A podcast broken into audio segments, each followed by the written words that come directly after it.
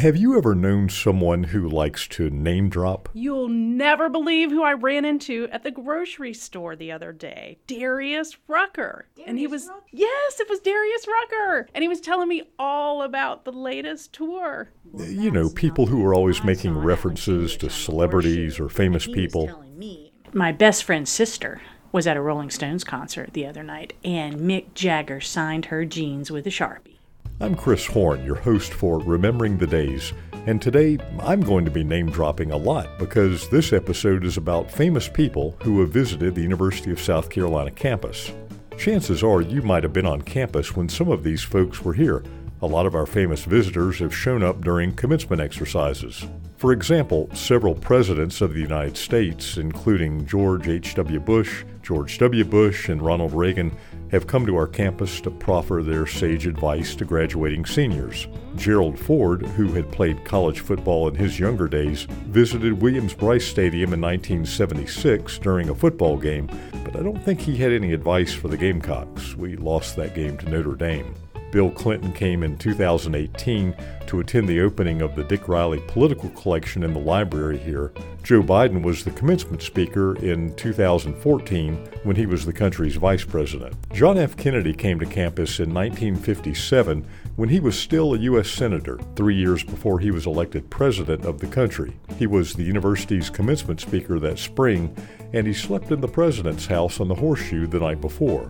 Patricia Moore Pastides, the university's First Lady, told me a story about Kennedy's overnight visit, which required some special preparation by Virginia Russell, the wife of then University President Donald Russell and he was invited to give the commencement address, and the commencement was held on the horseshoe. So he was going to stay in the president's house. And Mrs. Russell knew that he had a bad back. And so she wanted to find out how she could make his stay more comfortable. And he said, Well, if you could get a piece of plywood to stick under the mattress, I need something kind of firm. So she spent the morning at facilities and she had them bring up three different thicknesses of plywood. And she settled on the thickest one, I think it was three quarter inch or something. And she got them to put that under the bed for him so that he could be comfortable when he slept there. But then apparently the following morning, the housekeeper came down and told Mrs. Russell that he had not slept on the bed at all. All the bedding was on the floor. So he actually had to sleep on the hard floor instead of on the bed. We've had almost enough U.S. Supreme Court justices come to campus to fill a court bench, from John G. Roberts Jr. to Sonia Sotomayor, Antonin Scalia, Sandra Day O'Connor, and Stephen Breyer. Speaking of presidents and Supreme Court justices, William Howard Taft, the 27th President of the United States, was the only president who went on to serve as a U.S. Supreme Court Justice. Taft paid a visit to the Horseshoe in 1909, just after he was elected president. Famous actors from back in the day have made curtain calls here, including Jimmy Stewart, Cicely Tyson, Richard Thomas, you know, John Boy from the Waltons, Eva Marie Saint, Helen Hayes, and Pearl Bailey. We've also had some well known writers, people like Kurt Vonnegut, Maya Angelou, Alex Haley, David McCullough, Josephine Humphreys, Ray Bradbury, and Pat Conroy. There are plenty more, but I'll stop there. The list of writers who come here to talk about their books and chat with students grows longer every year. In 1987, the university was the host site for an ecumenical conference that brought several notable religious leaders to campus, including Billy Graham and Pope John Paul II. The Pope rode in the famous Pope Mobile around the horseshoe driveway to the President's house, where he uttered these words to thousands of Carolina students It is wonderful to be young.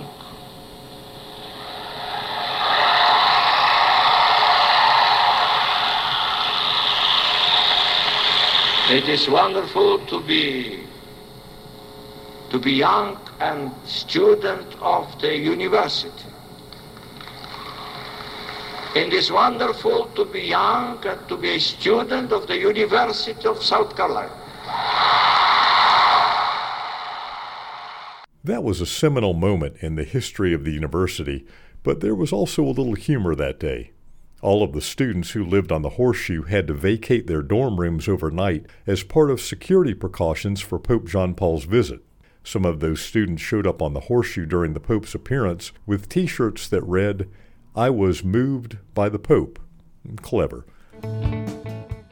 A few famous news personalities have stopped in at Carolina, including Walter Cronkite, Cokie Roberts, Ted Koppel, and from PBS, Robin MacNeil and Jim Lehrer of the MacNeil Lehrer NewsHour. And speaking of old TV shows on PBS, Mr. Fred Rogers visited our campus neighborhood about 30 years ago. Some notable athletes have spent time here as well. Long before he was named the Gamecocks head football coach in 1982, Joe Morrison had played 14 years in the NFL with the New York Giants, who retired his jersey number.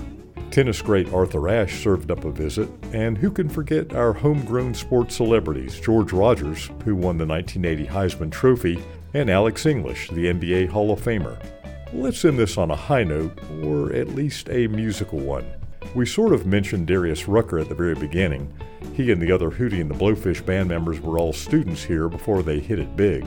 Musicians who have visited campus after they were famous include Dizzy Gillespie, Andrew Lloyd Webber, and Burt Bacharach, the prolific songwriter and pianist whose career started in the 1950s and is still going. Patricia Moore Pastides told me a story about Bacharach, who visited the president's house a few years ago when his daughter Raleigh was a freshman student here. Burt Bacharach sat on the couches with us and we just chatted. And his daughter was a student here. She was an equestrian. And I remember saying to him, he was had his coat on and he was getting ready to leave. And I said, um, You know, they always say Andrew Lloyd Webber played this piano. And uh, he kind of rolled his eyes. And I said, Well, you know, you can change all that if you'd like to play the piano. And so he sat right down with his jacket on and all. And he played um, This Guy's in Love and sang it for his daughter. And it was so touching, you know, and that was when she was a freshman. And then he came back for his honorary degree when she was a senior, when she was graduating. It probably sounds corny to say this, but I'll say it anyway. For all of the famous people who have visited the University of South Carolina, and I'm sure that a listener is going to remind me of some notable names that I've left out, the most important people to come here have been the students. There are more than 300,000 living alumni now, and who knows how many have passed through this campus in years gone by. If it weren't for those students, and perhaps you were one of them, there wouldn't have been a university campus for all of those famous people to visit. So thank you for coming here and helping to make this a great university. Well, that's all for this episode. The spring 2022 season of Remembering the Days begins next month, but we have one more show this fall, and it's about a famous incident you might have heard of the Great Biscuit Rebellion. Find out why the biscuits were actually not great at all. Remembering the Days is produced by the Office of Communications and Public Affairs. I'm Chris Horn. Thanks for listening, and forever to thee.